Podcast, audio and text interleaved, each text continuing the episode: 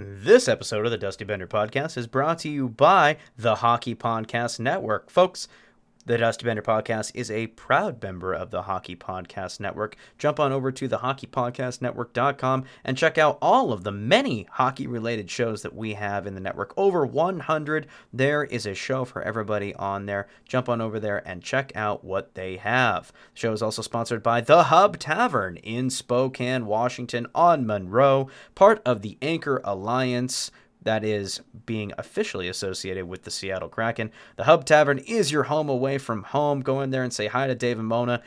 Tell them you learned about them from the Dusty Bender podcast, and maybe they'll be nice to you. Maybe they'll say nice things to you. Maybe say, "Hey, you know, we like we know those guys, and they're not absolutely terrible people."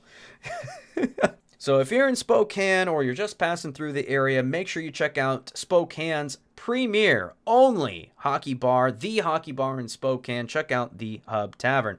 Also, folks, we are sponsored by Monterey Cafe. The Monterey Cafe is the premier, the only, the best karaoke bar in downtown Spokane. Folks, these guys are absolutely awesome. Go in there, go ahead, sing your hearts out, have a beer, and have some amazing pizza. Folks, the pizza is absolutely delicious, very fair price, especially nowadays with everything going up. It, it seems like everything costs money nowadays. The pizza is absolutely fantastic at an affordable rate. Go in there, have some drinks, and sing your heart out. Absolutely love the Monterey Cafe. Cannot recommend them enough. Lastly, folks, Fire Chief John Miller. Gotta absolutely love this guy. He's out there saving our lives, keeping us safe from the fire. The fire threat, everybody. The Fire Nation. No, I'm just kidding. He's not this isn't this isn't Avatar The Last Airbender.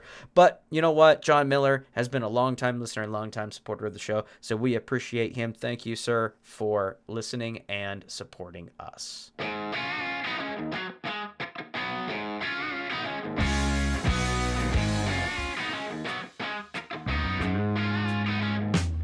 Welcome back, everybody, to the Dusty Bender Podcast. I am one of your hosts, Chance Watson, with you as always, Taylor Wells. And folks, joining us as a very special celebrity co host, joining us today, the man, the myth, the legend, Bobby fucking Ryan. Bobby, Bobby, on a scale on a scale of Joe Thornton announcing his retirement shirtless to I don't know, Pierre Dorion, how you doing today? Oh man, uh, I'm I'm just gonna split that and say I'm right down the middle between. Perfect. That is Perfect. That, that is yeah, way different ends of that spectrum. That's we had to get a good scale right there. I love it. I love it. I'm doing great though. I'm doing great. That's awesome. Glad uh we before we kicked up, you're talking about how it's uh, getting kind of cold over in Nashville. Yeah, not enjoying it. The golf season's kind of ending here, and you can generally get around, you know, aside from January, but um, there's no playing golf right now. It's it's freezing, and we're getting down below 32 at night some nights. Uh, Ooh, baby. so yeah, not not quite the way I would like it. That's why I, I head down to Georgia when I can. I got a place down there, and uh, you know, four hours away and 20 degrees of difference. So I'm trying to fun. stay warm. yeah, I roll love that. over, roll over to the uh, frost delay text message, huh? Yeah. Oh yeah. Yeah. Nothing worse. Nothing worse. How is the golf out there? you know what? Nashville's not, I, not it's not a golf city by any means. Um, I would say that there's I, I live on one of the courses that I would consider the top tier ones, um, but there really isn't a ton to, to pick from. Um, Tennessee as a state's kind of lacking it, if I'm being completely honest. So Oh. you, s- you're saying there's opportunity for us three to start a golf course there, huh? I, I there's some rumors about a couple coming online that There you would have some pretty big names attached, so I'm keeping my ear to the ground. There you go. God, speaking of rumors in Georgia, uh, the the talk has been that the Atlanta might be getting another team again. You know what? Um, I was saying that to I I probably not many guys left that are in the league that played there at that building, but I played there in front of maybe three thousand people, and it was dude, it was Oh, so wow. embarrassing. It was awful. Oh! I just can't see how a way that they would make it work. Um, and my girlfriend's from Atlanta, and she's like, I didn't even know they, we really had a team. I went to a few games when tickets would come up at work, but that I don't think that city could do it. I really, I'd, I'd be shocked if they found a way. I mean, there's All a right. diff- there's a difference between fifteen thousand people and three fans, like a fifteen thousand dollar or fifteen thousand fan arena, and uh, what Coyotes are doing down there in, in Yeah. Right? So Yeah, and I, you know Yeah. what? Honestly, I don't. If you if you put them in a college hockey barn, I don't know if they would make it work in Atlanta. oh shit! And that's Yeah. not. Okay. dude, That's I, I'm in. Official. I'm in the South. Nashville, the Preds, the Preds have a good following, but the South just doesn't. It's all SEC football, which I think is brutal yeah. itself. But um, I, I, that's all it is. That's how people identify down here. Where'd you go to school? And then yeah, as yeah. soon as you say Georgia or Tennessee, they start talking about their football team, and I'm like, ugh. that's, that's uh, okay. Fair. I gotta go. Yeah. Yeah. Yeah. Good talk. See, see you out there. Jesus Christ, that's funny. Well, shit. Okay, so on that on that topic, like the the rumor mill has been a brewing. You know, whether it's relocation or if the NHL is going to push a new. So if you had to pick a city that you think it would work in, where do you think? Because rumors of buzz, like they've got you know Salt Lake City's been mentioned, Kansas City. I I could see either of those places working, but I I thought. I think this was the thing a while ago that Kansas City was quite content with what they had. Um, Hmm. from a sports market and and the Chiefs being so dominant there. But I do think Salt Lake City, um, having lived not far from there for a long period of time, um, they they don't have a huge hockey following, but they have a sports following, and I think that they could they could be very successful there. And they, and they're Utah's so spread out, right? Salt Lake City in itself is is a small market, but people would come for Utah's so spread out. People would come into town for those games. I think. No, that makes total sense. Yeah. Yeah. yeah. No, no liquor sales at the arena though. So that is, yeah, yeah, yeah, It's, but that's kind of that state. I've spent time there. That is kind of the way that state operates. So, um, you'd be you'd be losing some money in HRR, but you'd you got to right. find ways. They're going to be charging a hundred bucks for parking instead of fifty. Sure, sure. No, and, uh, no chance of a Canadian team, eh? I don't I don't know where you put them. I've always heard Hamilton and Quebec City. Um, the problem with Quebec City is the arena is really small, right? Mm. Uh, and old, I believe. Um, you could put an NHL team in just about any Canadian market, and you'd find a way to get people in the door. But um, the problem is, you put them in Hamilton, it really saturates the Toronto market. Um, and you put them you put them in Quebec, it saturates the Montreal market. So it's just I, I, just don't know where you put it, and you know you're not putting a team in Moose Jaw or Saskatchewan or anything right, like that. Right, so sure. um, I think I think if there isn't a chance for expansion, it's going to happen inside the United States. Yeah, like yeah, Houston's the other one, right? I think there's there's been a little bit of talk about Houston, but uh, yeah, I, it sounds like definitely probably not Atlanta, right? So I, I doubt it. I I yeah. sincerely doubt it. Yeah, and I don't know. Houston's got the population, that's for sure. Um, I, I played an American League hockey game in Houston um, way back when. Uh, I had gotten sent down from Anaheim, and the boys were there, so I met them in San Antonio, and then played in Houston. And uh, beautiful arena there. I don't know if that would be the same place they're using now, um, but there was nobody in the stands for a minor hockey league game. I just I, I don't know that you need to throw another Southern market team in. I really don't. I don't see it. Fair. Yeah. That makes sense. All right.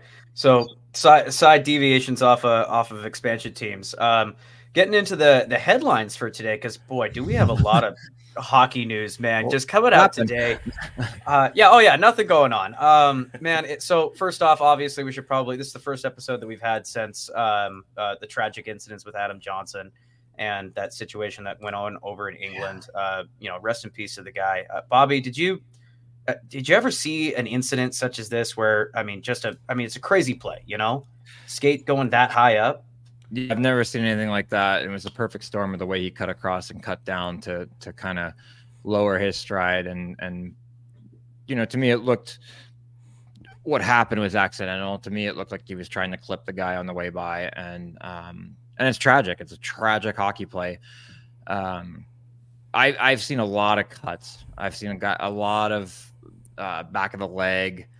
Um, I remember Teemu Selanne got a cut on on like real close to a, a major artery on his leg. Um, that was pretty bad. You know about the, the Evander Kane incident. So mm-hmm. this is the point, and, and, I got to this on our show. It's um, on on our podcast the other day. It's just now I'm looking at the neck guard thing, and I'm thinking it's just there's always going to be freak injuries in in, in hockey. And um, to me, if you want to instill things at the minor league level, that's that's completely fair and that's completely safe. But I think once you're an adult and you get to the National Hockey League or a professional league, it should be a player's choice. Um, and I'll, I I got to stand by that. But you know, it's going to be interesting to see where it goes because I'm sure the insurance companies are cracking down on some teams and players right now. Yeah, I think it reminds me a little bit of when they started really moving everyone towards the visor.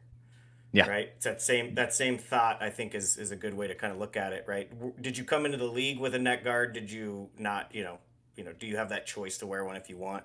Because I mean, think thinking back to, I mean, we we played very minor league hockey ourselves, right? So, you know, th- but thinking back, it's it's not it's not exactly it's a you know a turtleneck of cardboard essentially, right? So yeah, um, yeah, I, I I'm with you on that. I think you know there there's a little bit of chatter going around. You know, this was this was some sort of um, you know uh, targeted thing. I just watching the video and, and playing hockey you know, even at the at the level that we did, you know, let alone with you, where it's just there's no way. It's just a freak freak accident, you know.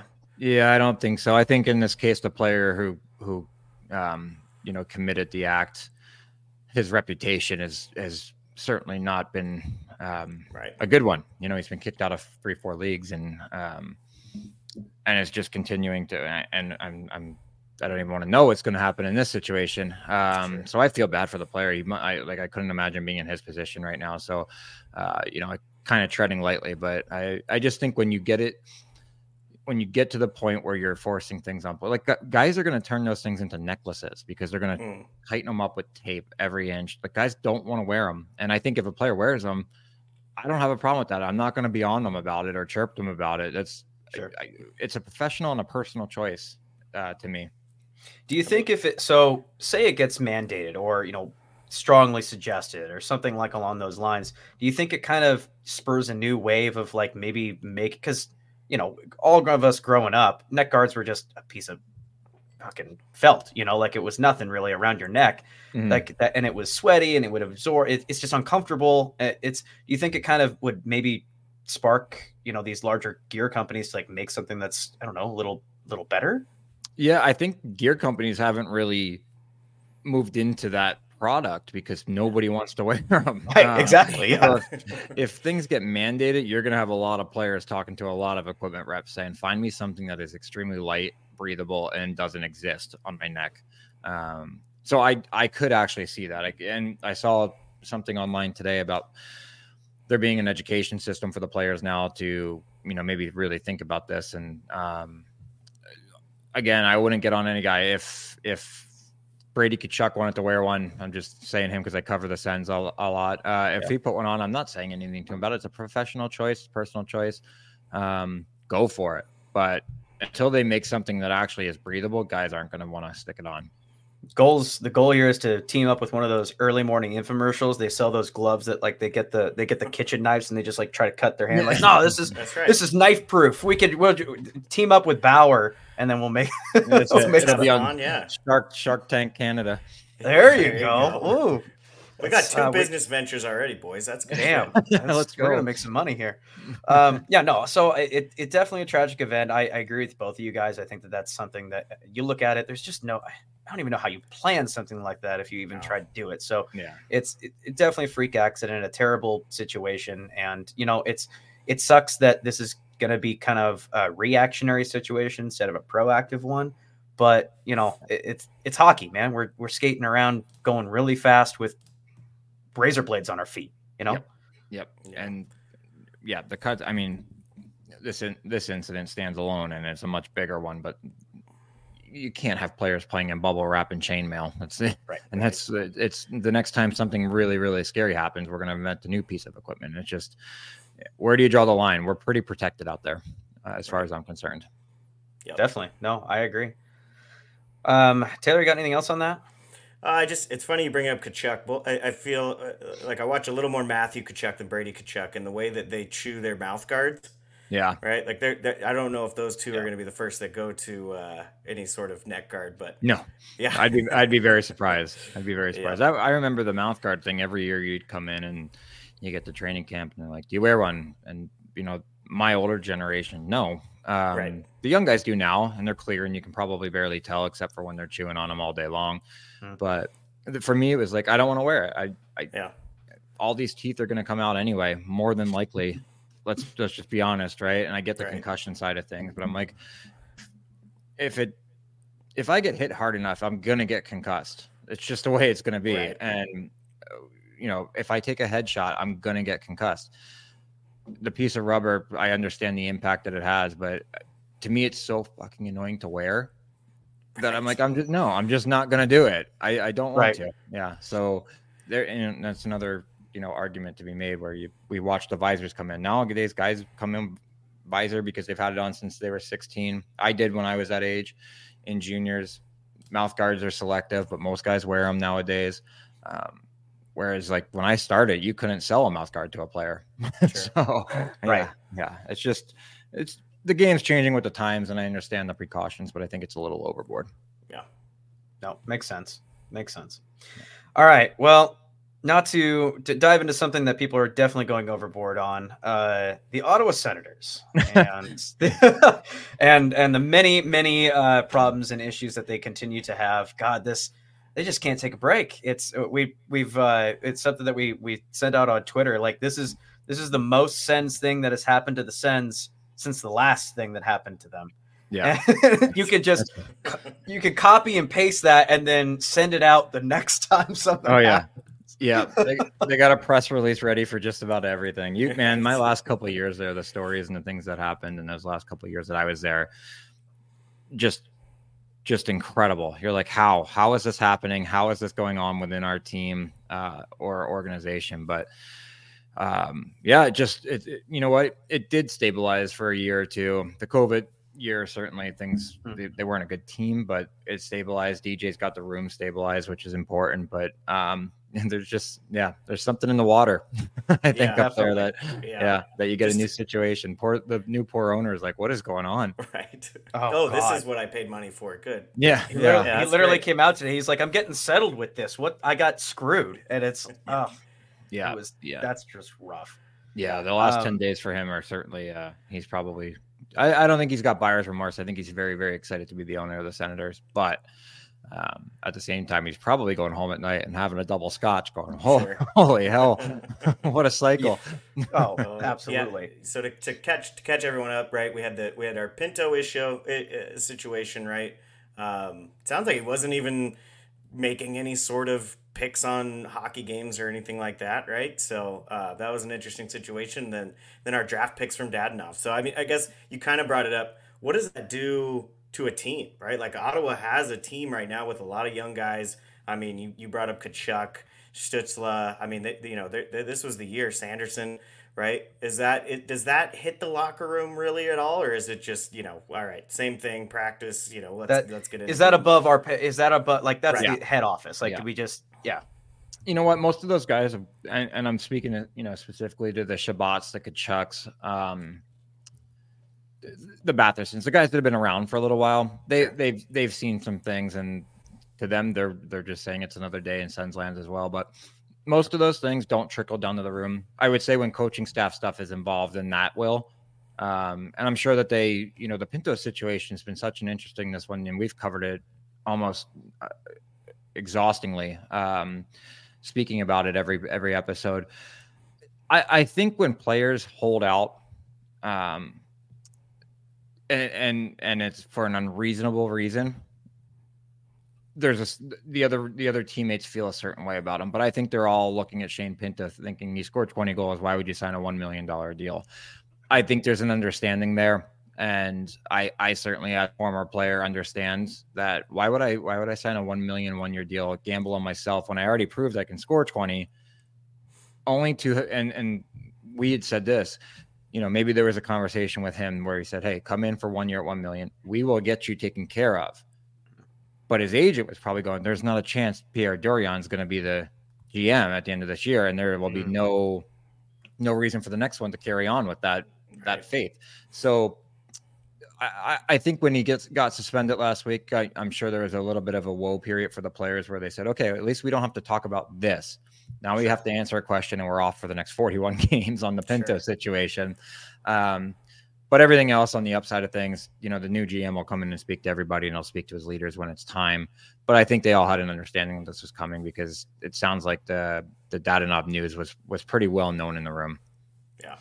Do you think that the Pinto stuff, what like the, you know the gambling allegations and him getting suspended for placing bets and all that, do you think that had anything to do with him not signing, or completely different subject?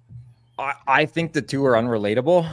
Okay. Um, and I think if you ask other people in the Sens media, Um, and you you know remember I say that my feet aren't on the ground there every day. I'm in Nashville, so I'm not sure. having the inside conversations, and frankly, I don't want to. I think they're unrelated.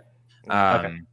I I do believe that there was some knowledge, like Pinto was in was in Ottawa, close to a deal, and I think there was some knowledge um, of a situation appearing because okay. you know to get to a 41 game suspension, you have to be doing your due diligence to understand that this is a big deal. So I don't.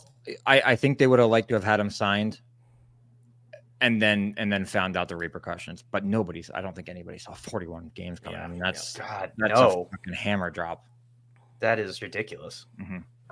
Yeah, you've got to. Abs- I mean, shit. You've got people that have done. It seems like way. I don't know, but the the NHL eh, for an organization that seems to like really double down on the fact that they want people to gamble on their game. Uh, they they definitely don't yeah. uh, don't want players getting anywhere near any of that world it's it's just a touch hypocritical. Yeah, this, hey, this episode.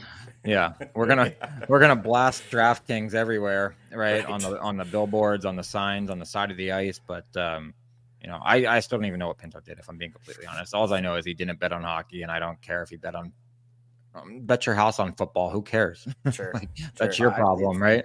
Um, it's just not hockey or cockfighting or you know something like that. Yeah, yeah, exactly. exactly. So, but I think I, I think whenever this was going to come out, that their first uh, first player within the league was involved in something that didn't align exactly what the NHL thought was conducive. There was going to be a very very big example made. Gotcha. Yeah. That makes let's, sense. Well, let's, let's take this opportunity to jump to our sponsor, yeah, yeah. Right. sponsored by DraftKings. Yeah, exactly. Um, we have we have to talk. We're sponsored by Betano. It's our biggest sponsor on our yeah. podcast, and we, you know, we, we had to talk about this for the last couple week, days. It's um, yeah, it's it can all be a touch hypocritical. It certainly can. Yep. Oh, uh, in, until somebody clarifies, I will just assume that he was gambling on on cockfights, and just, that's that's like my head canon. I'll I'll pretend that that was that's what happened until somebody clarifies otherwise. That's Go what I've it. heard is one of the benefits of playing at Mullet Arena is is the cockfighting betting. So I mean, you know, there you go. Okay. Yeah, so, yeah, so. oh, good. Oh, good shit um, okay, yeah. So okay, going back going back into the Sens. So we've got the Pinto situation. Taylor, you were leading us up to it. So this news comes out this morning that the NHL really took their sweet time on it. It seems like sure did, and smacks the Ottawa Senators with. It, it, Taylor, do you got that? What do you know that off top of your head? Yeah, it's first the, round pick, first rounder. Yeah, I think they have an option of 24, 25, 26. Uh, okay. So I mean, it gives them a little bit of breathing room instead of you know, I mean, we can go as, as soon back as the Coyotes losing a first round that current year and then the next year as well for some of their uh, just draft conditioning thing things I believe. So um, yeah, I, realistically, big big blow, right? I mean, even even if this team, you know, which we'll get to talking about, even if this team is is ready this year, right? Which you know we'll, we'll get to that, but uh, you know that's still a big blow. I mean, that's you know there's a good chance that this draft 24 is uh, you know has some players maybe not quite the caliber of, of Connor Bedard, but I mean, you know, you could probably find some guys at the 2025, right? So I think, yeah, it's, it's still a big blow either way, uh, but it gives them a little bit of breathing room, I think. So uh, totally. But what do you, what but, do you think, Bob? I, I agree. I think, I think if I'm the Sens, I'm holding on to this year's because I, you know, I've preached them as a playoff team. I, I, I still believe yeah. they can be. Um, I think that they have all the pieces, but you have to, and I don't know what the deadline is for when they have to decide what the year is, if or if they get you know a couple months from the draft and say, hey, we're keeping it this year, we'll defer to next. The the likely goal is that they get a little bit better every year, so you try to defer it as long as possible. But right now, they have guys that are way smarter than I am, looking at the potential of all the drafts. How deep is this draft? How deep is that? And how deep is the third year from now? And what year can we not afford to give one up. What I what I don't like about what this does is it really, really, and whoever the next GM that comes in, it hurts him because if this team becomes a playoff team and they become a team in two years that takes a takes a gigantic step, and you're looking at guys at the deadline, you don't have a first round pick to give away. Right? right. And that's what that's what deadline rentals and high end caliber players are going to cost you. So that's that's probably my biggest thing most of the time your first round pick if you're in the late teens to, to early 20s yeah, they're going to play, but are they going to be the guy that changes the franchise? And they don't need that. They're not going to need that. They have all the right pieces right there in line right now. So, um, well, it's not, and I think the the firing or the resignation was the right thing to do um, for the organization. I I don't think it kills them in the drafting side of things. Right.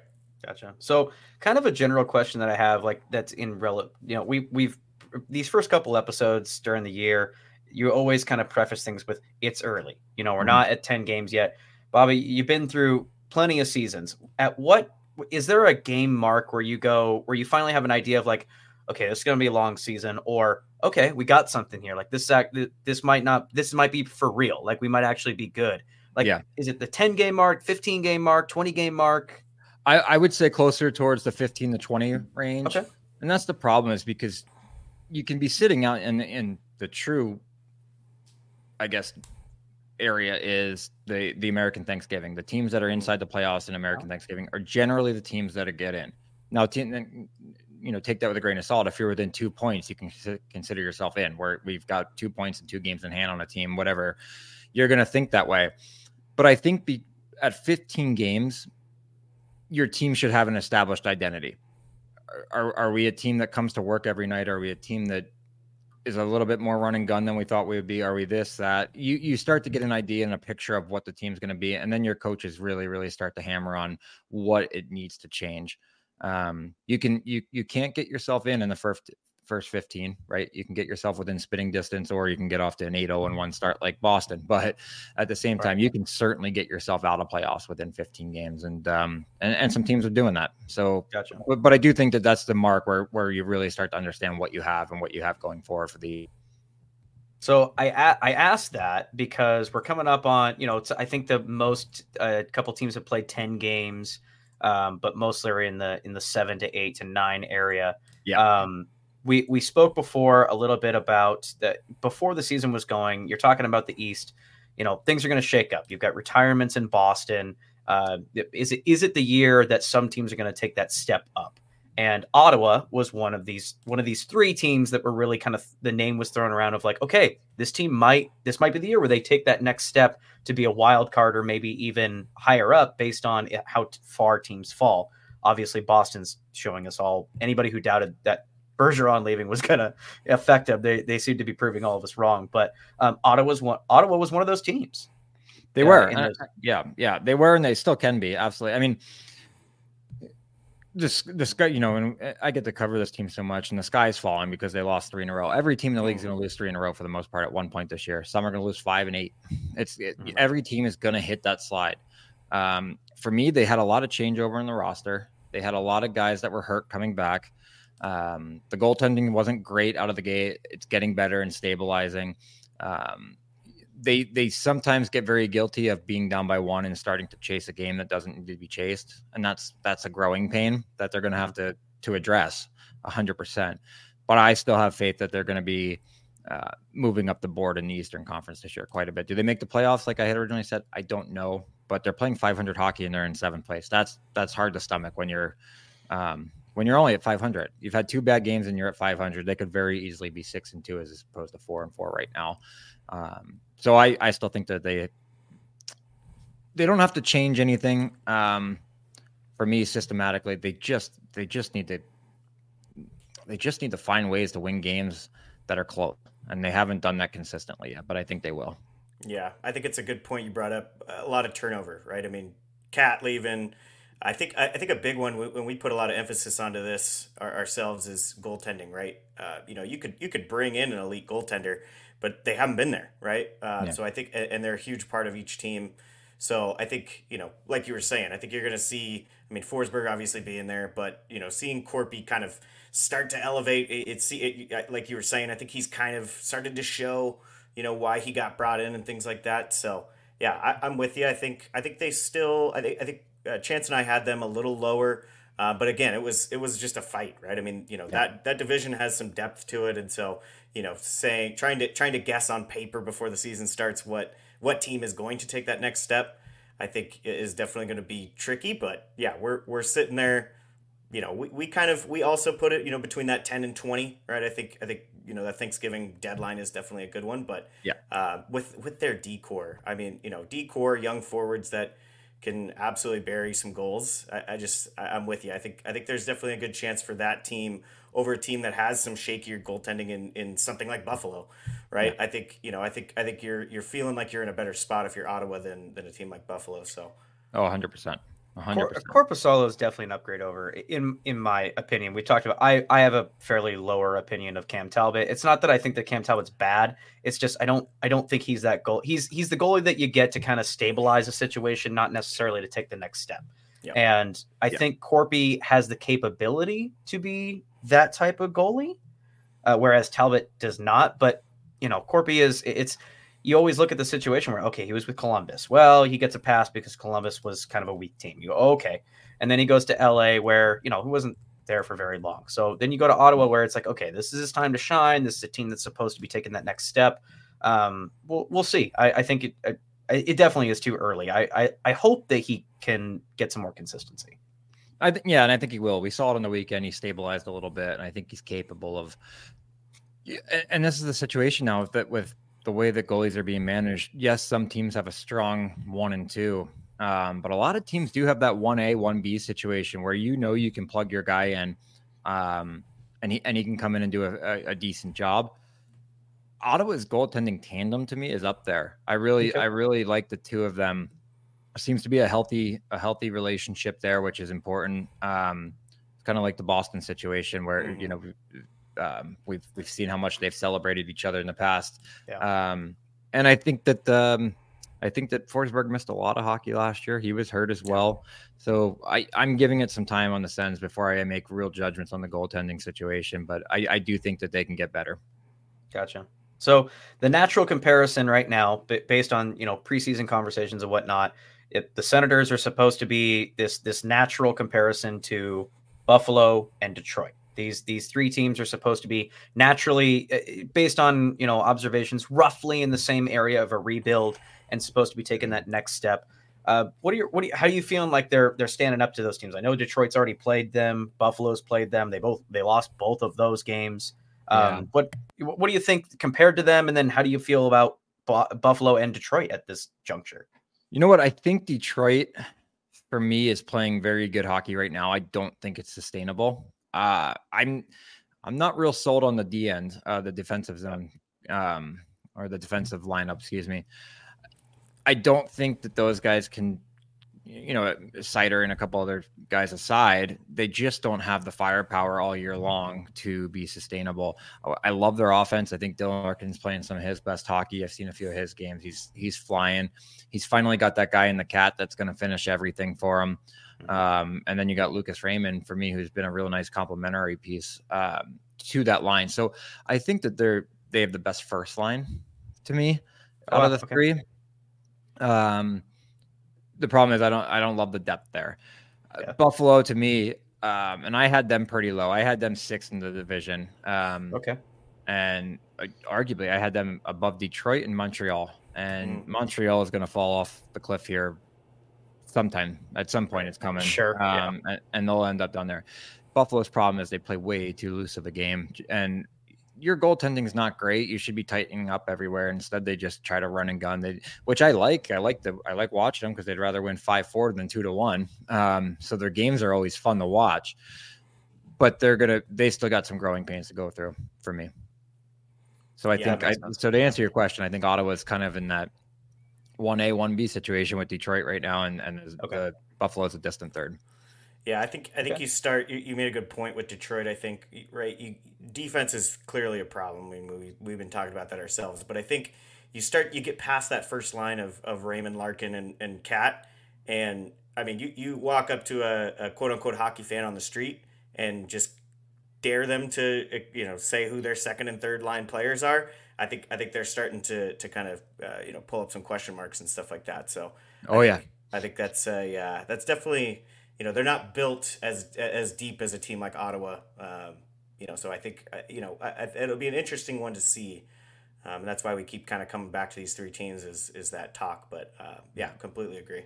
Yeah, and there is the there is the acknowledgement that like I because I agree with both of you guys. Like the depth is a problem on that team, but like it has somehow like it's still not good, but it's it just shows how far that depth has gone because how bad it was. Because yeah. that second line is now it's now at least respectable, I yeah. guess you could say. Like I mean, when you put David Perron on a second line is is he's a solid guy's solid. He's got cups, you know. Yeah. Um, the guy is absolutely solid. Um, it, this is Bobby. This is loosely a Kraken podcast, so you know we're we're big fans of, of Spronger. So yep. um, you know that he's we like him. Uh, that's pretty solid. Uh, God, if Robbie Fabbri could just stay healthy, yeah, um, right. poor guy. He, he, can play. Yeah, he just, uh, I, you know, I played with Fabs for a year. I absolutely love Fabs. One of my one of my favorite guys I've ever played with. Actually, really, um, I loved him. Yeah, great, great guy, great team guy.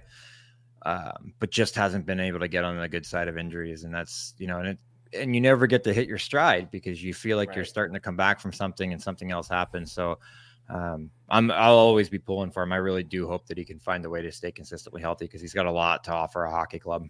The NFL season is going strong, and DraftKings Sportsbook is hooking new customers up with an offer that's even stronger.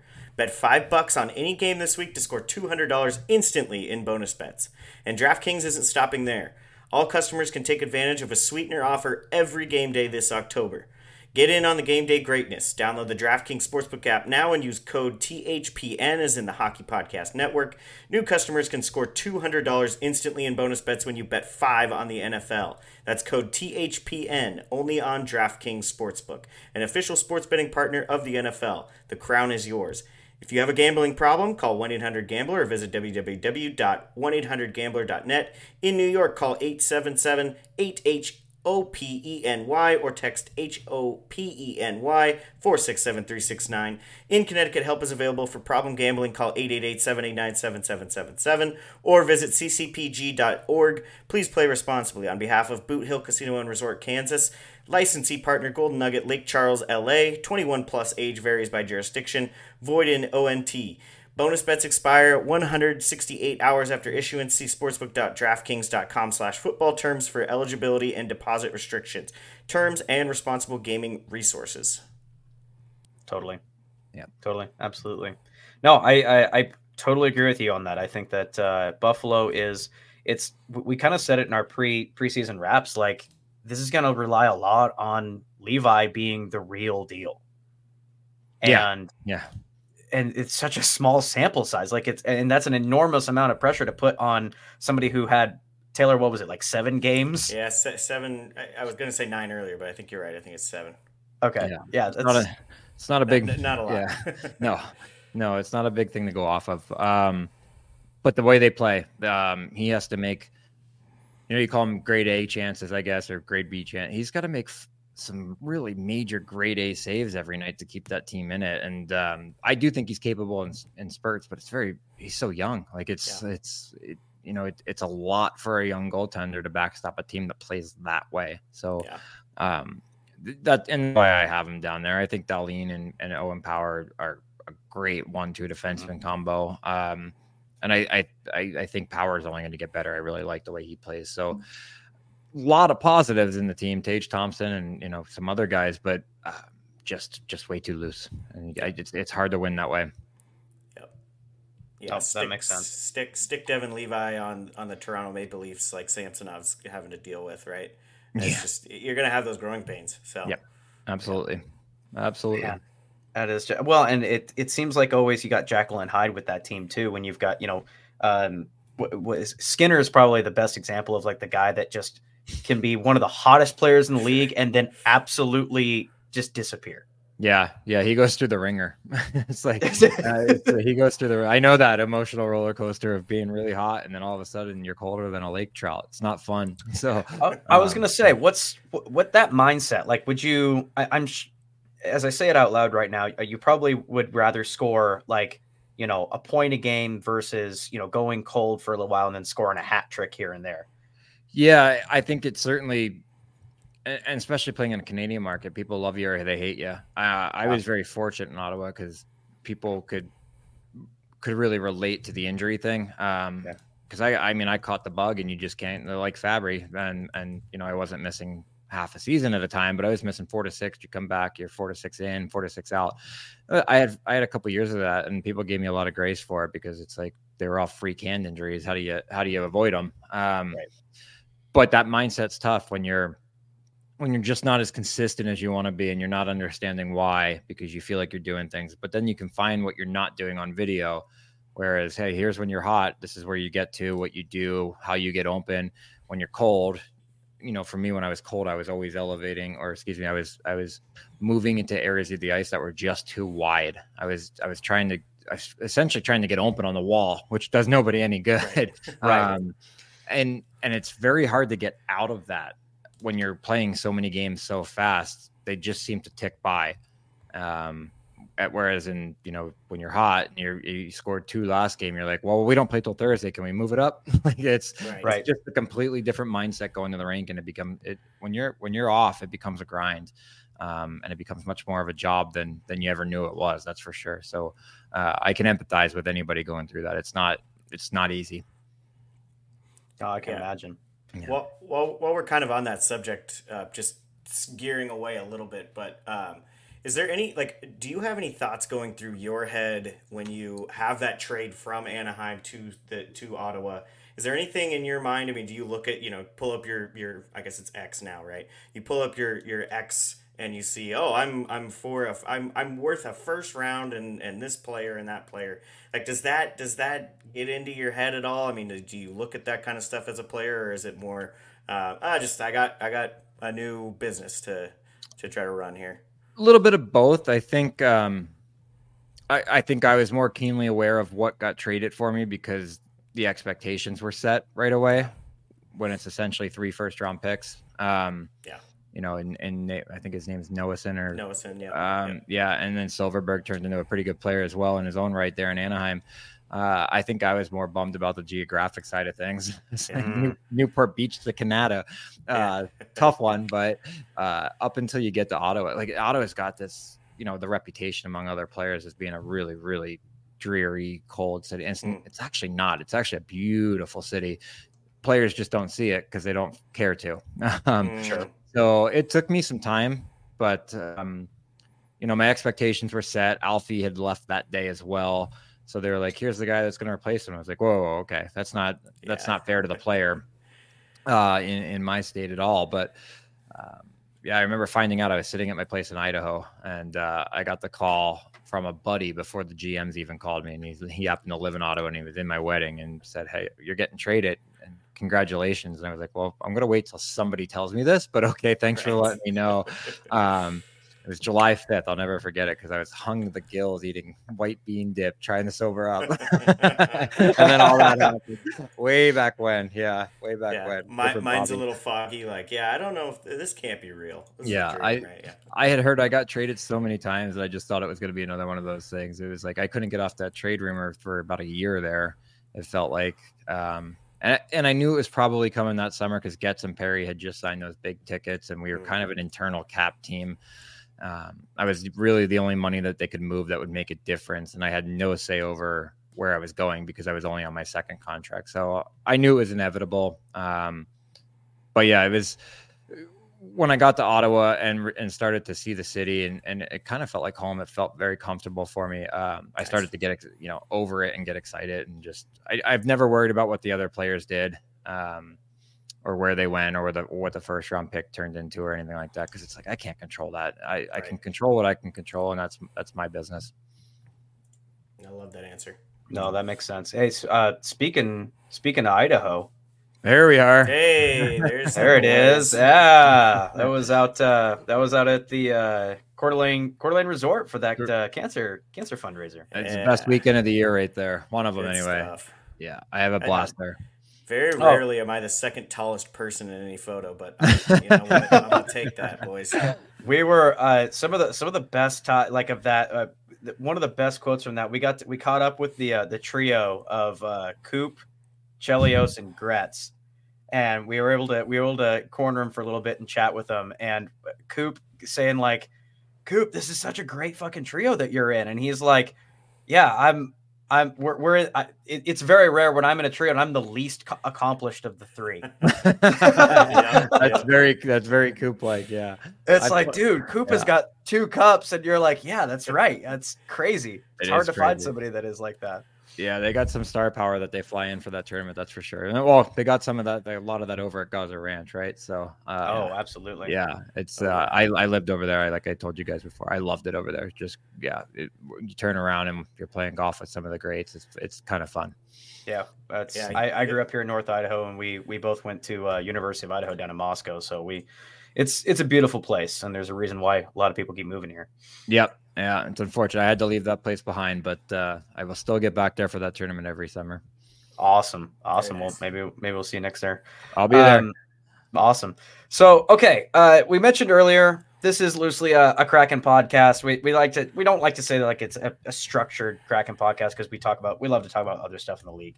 Um, but Bobby, do, do what? How do you feel just in a general sense about the, the newest expansion team? What do you? How, what's what's the vibes that you're getting from this team?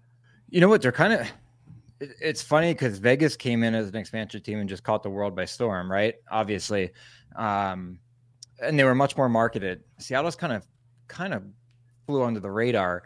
Um, I thought I thought I remember watching the expansion draft and then seeing the roster. I thought they botched the entire thing. Um, but we with the way, yeah, I think a lot of people yeah. felt that way. Um, but that being said, I spent more time watching the playoffs than I thought I would. I enjoy the way their team plays. Everybody's on the same page um, most of the time. They haven't had to start there looking for. I think what are they like? I, I had it up earlier. Um, three and six, three and seven. Yeah. So, you know that that division's pretty weak. The, they'll they'll find a way to move back up there. The Vancouvers and the Anaheims are going to come back down to earth, and Seattle will be right there when all is said and done. I think they're a team that's more built for playoffs than the regular season. Mm. Um, with the way they play, they're so structured, um, good coaching, and um, you know, I wish I, I with the time change, I, I, just like anybody on the East Coast, I guess I don't watch enough games from out there anymore. Um, but I do. I, I have caught a few first periods, and I just I, I kind of said it a while ago. I said they look like the same team from playoffs. I think they'll be just fine. Yeah. I just, uh, yeah, yeah, a little bit of a hangover from the run, um, and and some teams are playing better than they are. Right? They, yep. they they're, they're a consistent team. They'll find a way. Oh, what did I have them? You're saying my Duckies aren't going to win the cup this year, huh? That's yeah. I don't know what the Duckies fine. are doing right now, but uh, yeah, they're, they're coming minds for some reason. they'll come back down. They really yes, will. They will. Yeah, yes, yeah. They will. It'll be interesting. You think? You think? You think Gibby finds a new home? So I was just going to say it'll be interesting to see if Gibby finds a new okay. home because that will dramatically change things. Um, but I had I had Seattle in as a wild card team this year. I just I I like LA. I like LA a lot. Yeah. Um, is I, is PLD the real deal? I I think he is. I think that he's been waiting to play in a place where there was less media attention on him. Mm-hmm. Um, okay. Mm-hmm. That's why everybody kept saying he's he's just waiting to get the free agency or whatever it is so that he could go to uh, Montreal. And I thought I I don't and I don't know him at all. I've never met him. I just I, I said I feel like he would do better in a market out west um, that would fit his style a little more. The west the Western Conference than the Eastern Conference. Um, and somewhere under the radar, and that's what he's found in LA. Um, he can be who he wants to be and play the way he wants to play within the confines of the structure. And I think he's doing a pretty good job of it. I, I I'm a believer in him. Yeah, yeah. You, that's uh, yeah. Oh, go ahead, Taylor. Uh, I was just gonna say, would you say that that I, I mean around the league is that kind of a we kind of speculate on it, but like playing in those Canadian markets are are pretty tough. I mean, there's a couple. You know, I'm sure Boston uh, Pittsburgh, you know, those kind of places have that pressure, that media attention, and things like that. But we, we just we always kind of get this feeling and you know twitter likes to tell us these things as well that that is an issue but i mean is that is that something? I just i i don't know if that's actually something that the players feel. I would say the canadian markets such as montreal toronto vancouver calgary now edmonton because of the mcdavid factor um yes those could be overwhelming. Like i i was very fortunate. Winnipeg ottawa um those are places where you you can just go about your business and fly under the radar a little bit. Um, but that that being said, I, on a big day in Anaheim when I was there, you'd have five beat reporters come in, and that was like we're like, whoa, what what happened, right? Um, right. and then on any given day, you could have any. I mean, you could have up to thirty of them in your room in in in Ottawa. Um, so it gets it does get to be a little wearing because God forbid a team's playing well and somebody wants a story on something that mm. they have to they have to make up um, or or you know make some grandiose story where there's just really nothing there and you're answering questions sometimes going what the fuck am I talking about? Right. Uh, there was a there was a good bit of that. Um, so yes, there is a stigma around the uh, uh, around the league where players get the free agency and you don't often see them going to the Canadian markets for that reason. Yeah, one of the reasons, right? One of the reasons the taxes are. So this yeah. kind of plays off of what you guys are talking about. So I it, it seems like there are players that do genuinely thrive off of the spotlight. Like it's and this is again totally just my read, but like you know, say like a, a player like Panarin. You know, Panarin is, goes from Chicago to Columbus. Columbus definitely not going to be the market that Chicago was, especially with all the success they had. Um, immediately goes to New York, where you're going to have a big stage. Um, Bur- not to pick on Columbus again, but Bobrovsky goes from there. You know, he he leaves. Um, it, it, seems like there are some players that love that spotlight, whereas there are others that don't. They don't want that, and they don't thrive under that spotlight. Like Toronto, Toronto is the best example of that. You know, it's it seems like the Toronto media and even the fans to a degree, they'll they end up. Eh, you know, you get 40 games in, and they've already targeted somebody that they're like sending threats to their family it seems like yeah. and it's like oh man uh, why would i want to play in a place where you know oh toronto's not playing well. It's got to be um it's got to be bobby uh, ryan yeah yeah. Yeah, yeah. it's uh i mean you're speaking the truth. There's players that you know, i've played with players of all personalities some guys that are just quiet um that are quiet want to go to the rink want to go home that can actually thrive in a Canadian market because they don't care. Um, yeah. And that works. There's some other players that absolutely need the attention.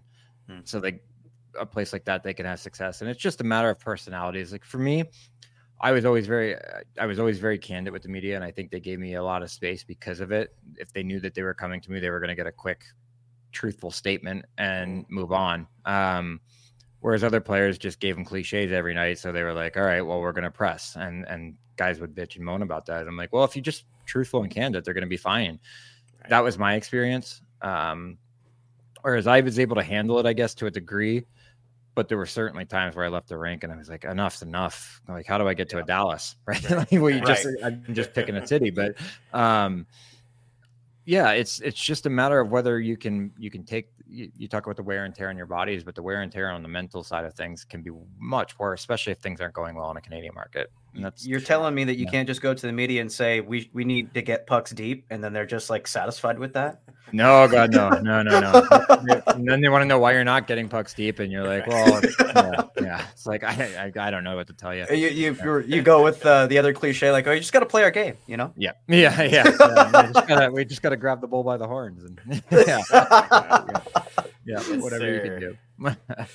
I love that but yeah, um, no. So I kind of went off a little track on, on Seattle. No, I, I, I love that with with Seattle because one of the things that we it's you know their greatest strength is their greatest weakness, right? Like this is a you know their first line. We we've been saying it on our show for a while. Their first line is probably the equivalent of a second line, and their second line is probably a second line, and their mm-hmm. third line is kind of a second line. Yeah, and their third line is or their fourth line is probably a you know third fourth line. So. Yeah um, it, it's their strength is not necessarily like uh, Jared. What, what do you think of Jared McCann? By the way, is he is he like a bona fide you know forty goal scorer, or was that kind of an outlier?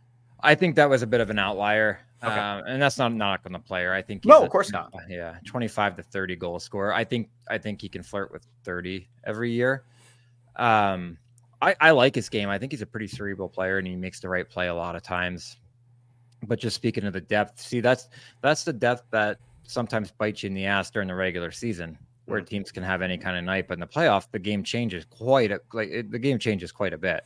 Mm. Whereas, you know, if you have if you have the depth that they have and you can score with at least three of the four lines, um, you're you're in a really good position. You just you just have to pay attention to who's hot and who's cold when you have that depth because you have to roll the, the line that is giving you the best option to score every night when when when you're not a high scoring team they're right they're not they're not a high scoring team they're a team that um, is going to have to be one line's going to have to elevate more often than not. But it gives you the balance to not know which one it's going to be, and that's not a that's not a curse, right? That's kind of a blessing.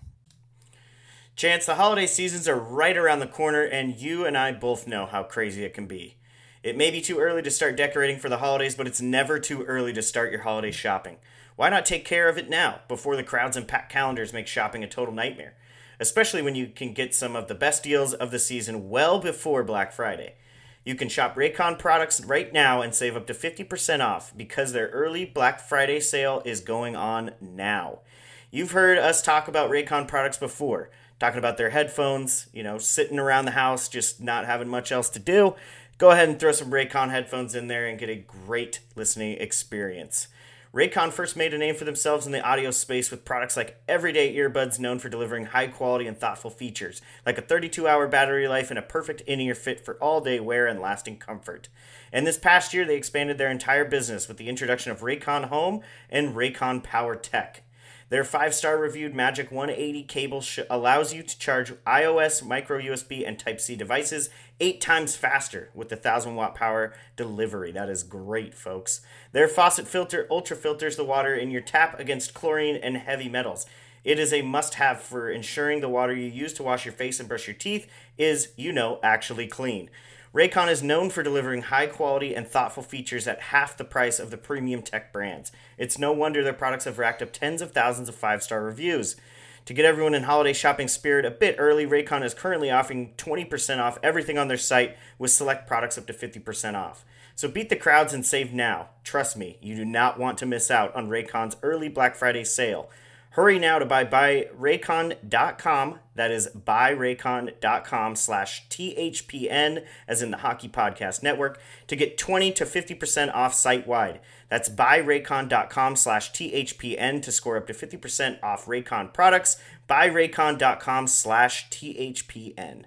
Yeah, right. one of the things that we bring up quite a bit is if you're going to have that kind of, like you're saying, playoff setup up front – you want your goalie and, and defense to kind of bail you out a little bit during the regular season, right? And that's something I think, you know, even last year I think they struggled with a little bit, but we're seeing that struggle continue, and the, and the offense has dried up a little bit. So yeah, yeah that's interesting. Yeah, uh, Th- those things are gonna when you have what like you said when you have three second lines essentially. Um, you're going to hit dry spells. You, you're absolutely going to hit dry spells as a team, and um, and I that that's why I said it. I like the depth. I think that they'll come out of it, and um, you know, not everybody's going to get hot at the same time, and and um, and go on runs that uh, that they're gonna they're just gonna steadily climb and stabilize more than other teams will. This you know after the twenty game mark. Right. Right.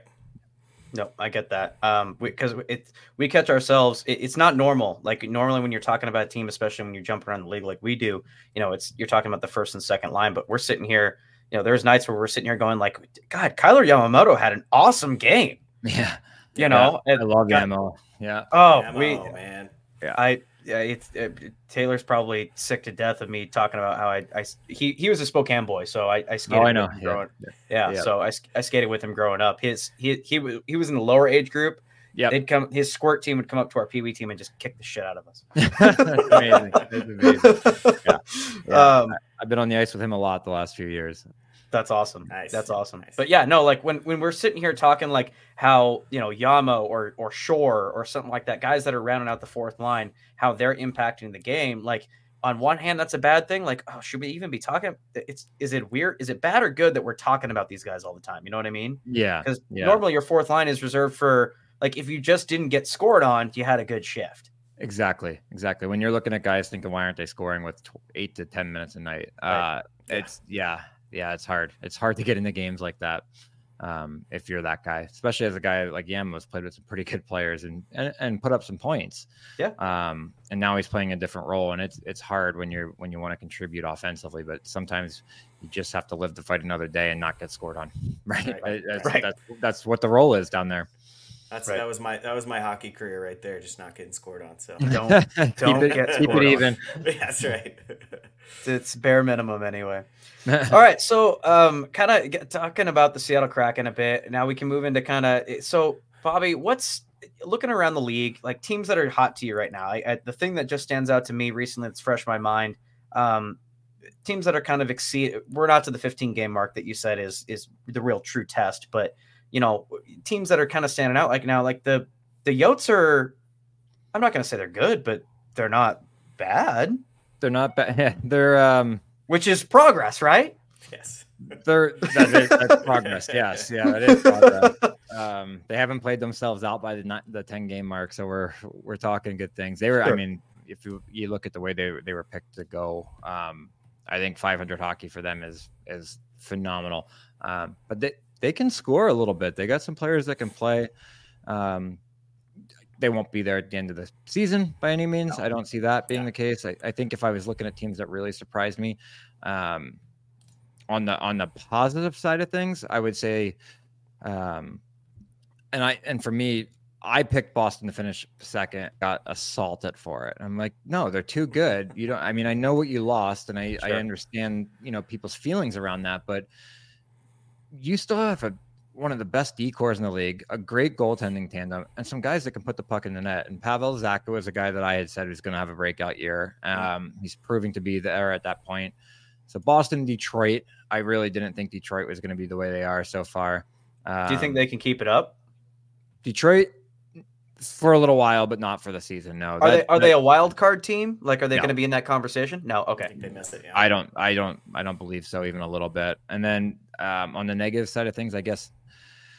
Actually, I'll go back to the positive. Vegas and um, you know, no Stanley Cup hangover there. Right back to oh, business oh, as usual. Um, I love that team. Colorado, I love um, like like everybody else. But I was thinking Pittsburgh would be better, and they're not. Yeah. They're not a good. They don't look good.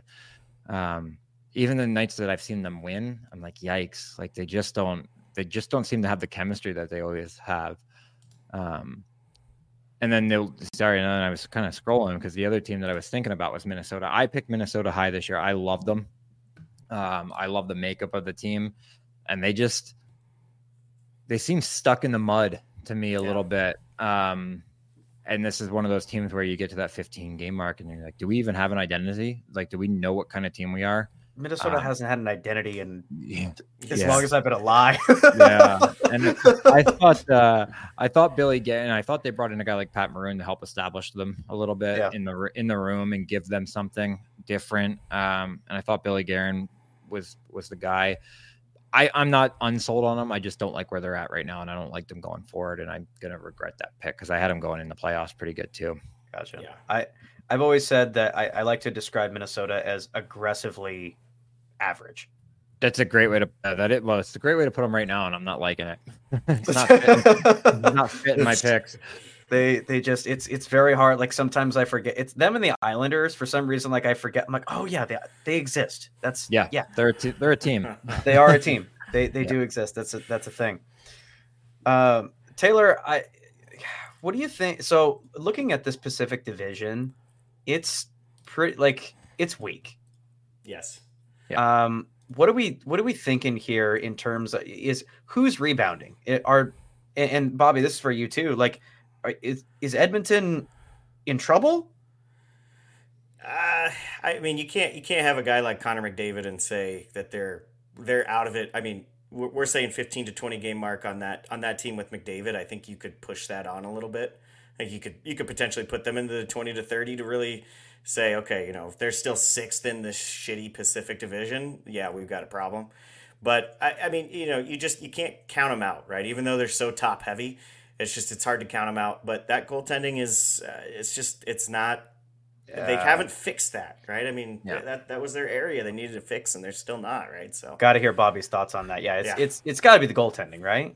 It's a lot of it. They play a little too loose as well because they know that they got two guys that are going to put up 140. Sure. Um, with McDavid being out, they just need to try to stay in the mix a little bit right now and stay afloat. And Draisaitl is going to really have to elevate for the next little bit which we know he's capable of doing. Um, the problem is, I don't see who you're jumping outside of Anaheim is going to come down to earth. Mm-hmm. Vancouver, I think, will. Um, but you're looking like you're going to be fighting for a wild card spot right now, right. Um, at best. And then what do you get with that? You get Vegas in the first round, who they they played in a pretty good series with them last year, and arguably could have won some of those games they lost. But um, I, you can't this is the thing. You can't ever you can't ever count them out with that. But the goaltending is just so it's not even not good. It's bad. It's bad. Um, Mhm. it's a bad situation there. So unless they unless they tighten things up dramatically, um, split McDavid and Draisaitl up and try to come with two very very good lines as opposed to one completely dominant line.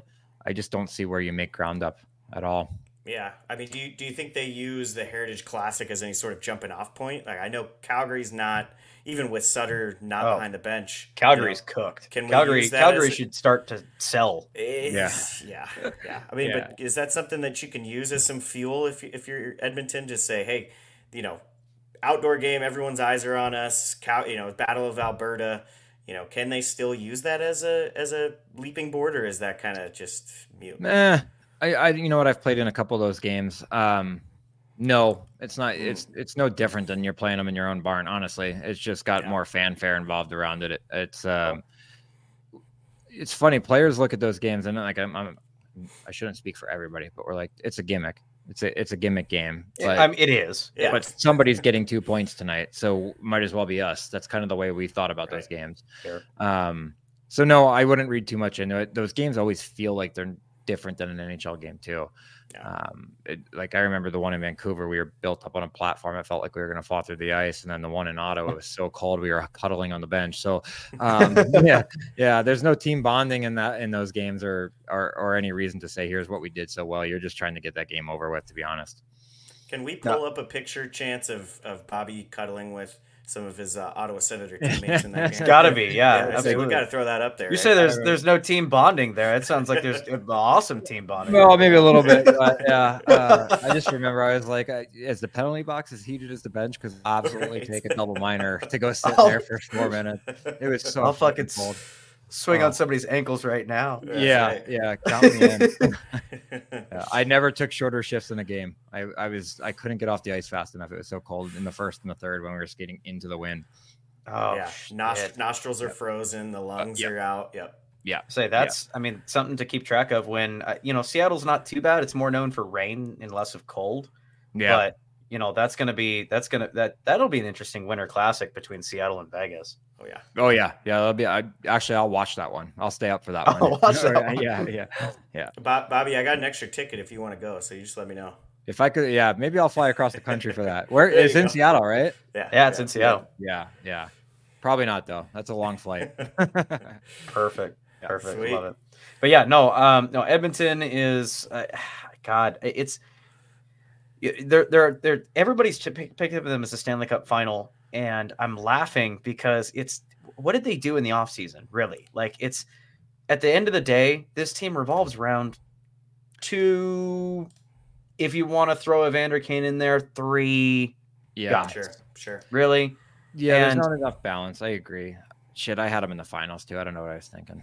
Um, I, I just, for me, I felt like it was the year after last year's playoff run. I was like, you know what? Maybe some of their guys got it, like how Mhm. close, like how close they got essentially, um, and understood things. And maybe McDavid and Draisaitl realized, okay, we don't need to score four every night. We need to lock some other players down and score two um, to win.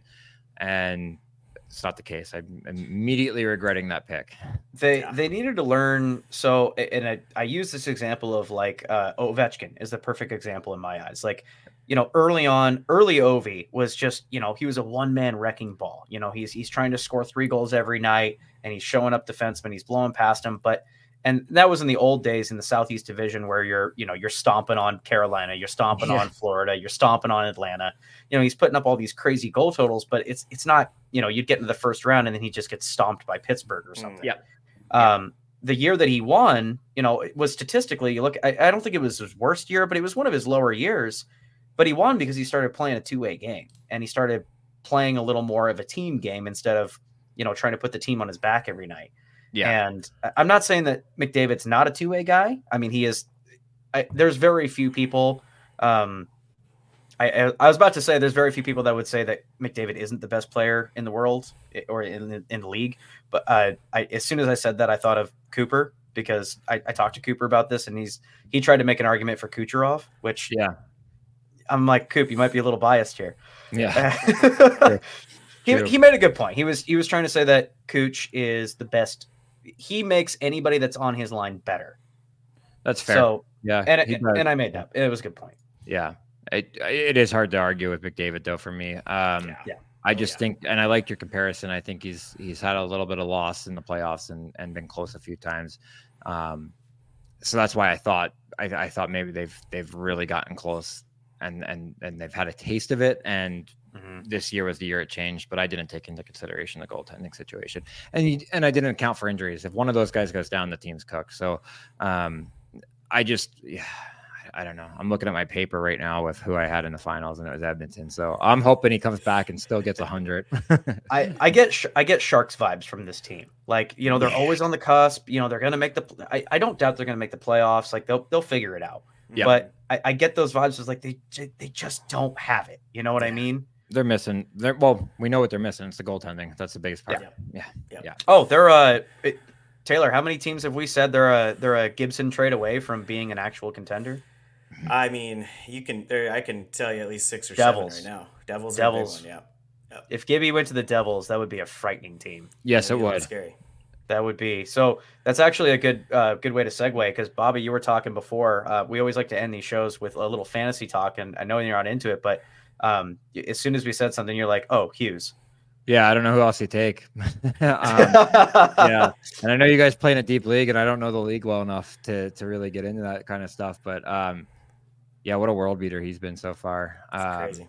Yeah, and I saw a ridiculous stat about the amount of points he's had in his last hundred games, and it was like a 201.82 game pace, which Oh, um, insane. yeah, so something ridiculous. So I don't know enough about fantasy, um, but he's my yeah. I, I mean, if I'm picking first overall, he's my guy.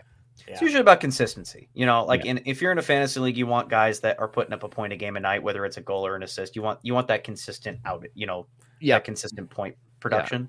Well, I guess you get the like. I'll make an argument for Brady Tkachuk because all the hits. He's he gets Oh, some yeah. points on the power play Oh, and he hits everything that moves, and then he fights. So he's got a yeah. That's uh that, that's another guy that could go. Well, I, he probably comes off the board in a standard draft, I would imagine. So I yeah, I don't know where, um, you know, in a twenty team league, I don't even know how many guys are on your waiver wire at this point. Oh man, it's it's pretty it's pretty deep, honestly. Like I, I'll, I'll pull it up right now. Got top guys that are uh, according to ESPN, so take it with a grain of salt. Um, top guys that are sitting on our waiver wire right now are uh, Hampus Lindholm, Vrana, uh, David Savard, Andrew Copp, Mattias Ekholm, Anders Yeah. Lee. Yeah, I mean, you're getting you're getting to the point with 20 teams where you're taking guys in the AHL just just hoping that they, yeah, that Hoping they get called right? up. They get the call. Yeah, that's Yeah. Great. Uh, So- Anders Lee's intriguing because he hits and he'll get the odds fight yeah. and power play goal, so he's intriguing. Yeah. Uh, outside that, I, I got I got nothing for you guys. I wish I had more fantasy news. No, no, you're good. Your buddy You're Corey good, you're good. Perry, he's he's available. The worm, I would always take the worm. You, you never know if he's going to get a That's five, right. ten, or a game, or That's Yeah, funny. I got I got to just to just to be a homer and a complete kiss ass here. I got a Bobby Ryan, a Getzlaf, and a uh, Corey Perry at jersey in the in the. Do you really? So, oh yeah, oh yeah, Yeah. man. Love Yeah. it. Uh, We had some Oh, good I- years there. Yes, I damn near I damn near picked up uh when you when you were on the wings, I damn near picked up one uh one with your name on it. There you go. I can't believe I was so lucky to wear that jersey. It was un, it was incredible. Yeah, to tell- That's cool shit. But but to, Yeah. to end the show, let's let's talk a little about that. Like, so going to the Red Wings, even if it was for you know it was the shortest team of your career, but Yeah. what what was that about? Going to the Wings, playing for the Winged Wheel. I, you know what? I had some options. Um, this one made sense. It was in the U.S. Obviously, that that was something that was important because my kids were, you know, starting school and things. So we wanted to be a little closer to where we knew home was going to be, which was Nashville. It wasn't far from here. Um, and then it's an original six franchise, and you're interviewing with Steve Yzerman, and um, Yeah. you know, he just blew me away with the way he talks and the way he sees the game. So I had ties to Michigan from being there as a kid um, and playing for Honey Baked and stuff. So um, it just felt like a great fit, and it was. I just wish I could have gone back longer. Um, you know, when we talked about signing the next year after the training camp, and I had, I had the option to sign, um, but I would have been waived, and I I knew I would have been picked up by some of the teams that had tried to sign me, and I did Mm. not want to do that. And at that point in my life, on if I'm being completely honest, I you know I talked to Steve in the morning, and I was here in Nashville by 7 p.m. I was just ready to be done. My body was. I just wanted to know that my arm could do it after the tricep surgery, and um, and get through camp, and I did. Um, but that's the steel. It's, when you think it's time to retire, it's already time. So, Sure. uh, so I moved on, and I, I I made the right decision for myself and family, and um, starting life after. But I'll never forget wearing that jersey, even for a year. Seeing the locker room and being in that you know that historic area was just incredible. Sick. Sick. Yeah, it it's was been- great. Yeah, talking talking with Eisen, it's you know the the, the saying is the Yzerplan. It- you know, the is, Iser that- plan. is Yeah. is the Yzerplan real?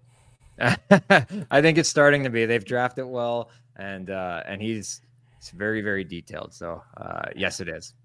Sick. Gotcha. I love it. I love it. All right, Right Taylor, you got anything else? No, just a big thank you, man. Uh, I mean, this you. was this has been good. It's just it's good sitting down, bullshitting, and getting um, someone who actually knows the game more than we do sitting here. So has been Oh, through I it. it. I thank you guys. We'll do it again. Bobby, Bobby, uh, shout out real quick. What's what's your show? Oh, um, coming in hot with uh, Nice. myself, Jason York, and Brent Wallace, and we cover the Sens. Um, we're actually on StreamYard as well, the same platform. So um, we're on we're on YouTube and you know all the platforms. I don't know anything about it, but our show is called coming coming in hot. And uh, if you're looking for some Sens chatter, and we we cover most of the league as well. Um, but we're having a lot of fun, and there's a couple former players and a really big media guy in Brent Wallace there. So we we got a good group. Love it. Awesome, man. Yeah. Awesome, man. Well, hope to have you on the show again, and uh, we'll we'll talk to you soon. Sounds good, fellas. Thank you for having me. Thanks.